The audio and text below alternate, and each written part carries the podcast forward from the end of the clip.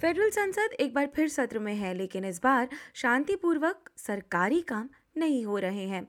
गठबंधन सरकार के सामने कई चुनौतियाँ खड़ी हैं, जिनमें नेतृत्व में बढ़ते मनमुटाव और उनके प्रिय धार्मिक भेदभाव विधेयक पर बढ़ती बहस मुख्य हैं। फेडरल सरकार ने साल का पहला संसदीय सत्र और चुनावी वर्ष की शुरुआत प्रधानमंत्री के अंतर्राष्ट्रीय सीमाएँ दोबारा खोलने की घोषणा से की है।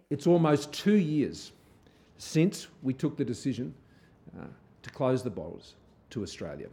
The National Security Committee has, Cabinet has decided today that Australia will reopen our borders, borders to all uh, remaining visa holders on the 21st of February of this year.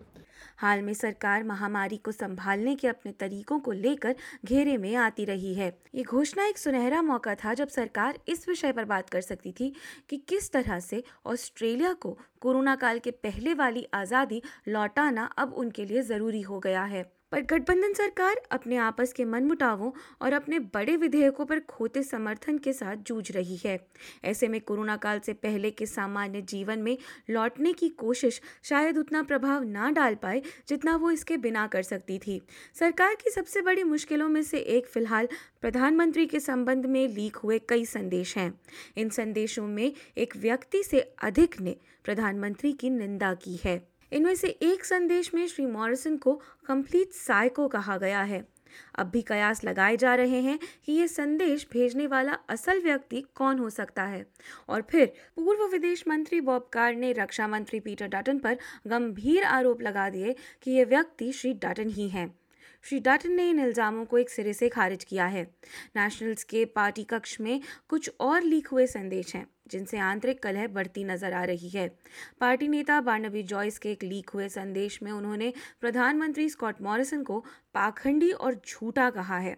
Shri Joyce ने बाद में एक असहज राष्ट्रीय press वार्ता में संदेश में दिए अपने वक्तव्य को वापस भी लिया है। I should never have written the text that I did. My view from the backbench about the Prime Minister was based on assumption and commentary. not from a one-on-one working relationship. पूर्व Nationals नेता Michael McCormack का कहना है कि ये संदेशों की सारी कहानी ध्यान भटकाने का एक ज़रिया भर है उन्होंने नेशनल्स पार्टी को पेशकश की है कि अगर वे बारनबी जॉइस का विकल्प चाहते हैं तो उनकी सेवाएँ प्रस्तुत हैं enough members of the party came to me and said they want me to uh, uh, lead the party again, well, I would certainly seriously consider that. I've taken them to an election. पर National सांसद Keith Pitt का कहना है कि सब इस बात को भूलकर आगे बढ़ गए हैं और गठबंधन अब भी संयुक्त है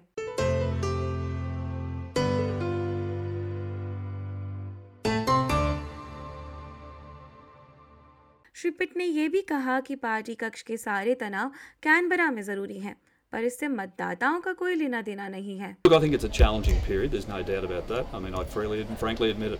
Uh, but when you're out talking to individuals who are out in the real world, it's not something that they're focused on. Uh, they're focused on whether they have a job next week, uh, whether they'll catch COVID and be unwell, uh, whether they've got opportunities to reduce their cost of living. पर सरकार उन मुद्दों पर भी कमज़ोर पड़ती नज़र आ रही है जो मतदाताओं के लिए ज़रूरी हैं।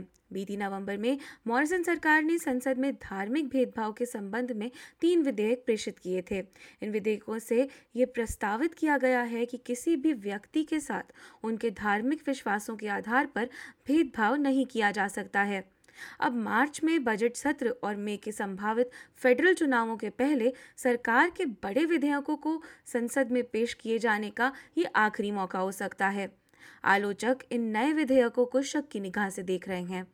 उनका कहना है कि ये विधेयक सिर्फ़ चर्च और धार्मिक स्कूलों को कानूनी तौर पर गे, लेस्बियन और ट्रांसजेंडर समुदायों के साथ भेदभाव करने देने का एक तरीका भर है।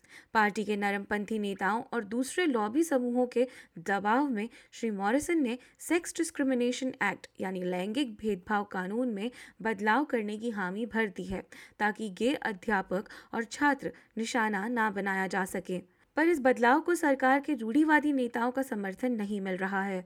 दूसरी ओर, तस्मानियाई सांसद ब्रिजट आर्चर पहले ही साफ़ कर चुकी हैं कि वे इस विधेयक के खिलाफ किसी भी हद तक जाने को तैयार हैं।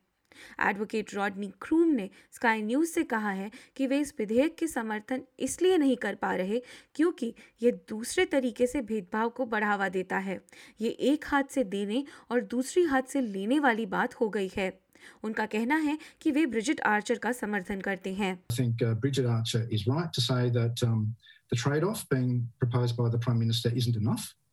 That the Religious Discrimination Bill enshrines uh, the privilege for some people to demean and discriminate against others, and it really is fatally flawed. Liberal Party के पास इस समय नर्मपंथियों को इन विधेयकों के नए संशोधनों की समीक्षा करने देने का समय नहीं है। विपक्ष से भी इन्हें कोई खास समर्थन नहीं प्राप्त है। लेबर की क्रिस्टीना किनियली का कहना है कि सरकार तो इन विधेयकों को प्रस्तुत करने के लिए तैयार ही नहीं है। The government have told us they don't have a final version of this bill. And clearly, the bill uh, requires amendments. Uh, the government's admitted that. So we're waiting for the final version of the bill. I'm not going to start speculating about decisions that will be made uh, by the caucus. Kristina Keneally कहती है कि labour की राय इस मामले में बिल्कुल साफ है Labor supports people uh, of faith.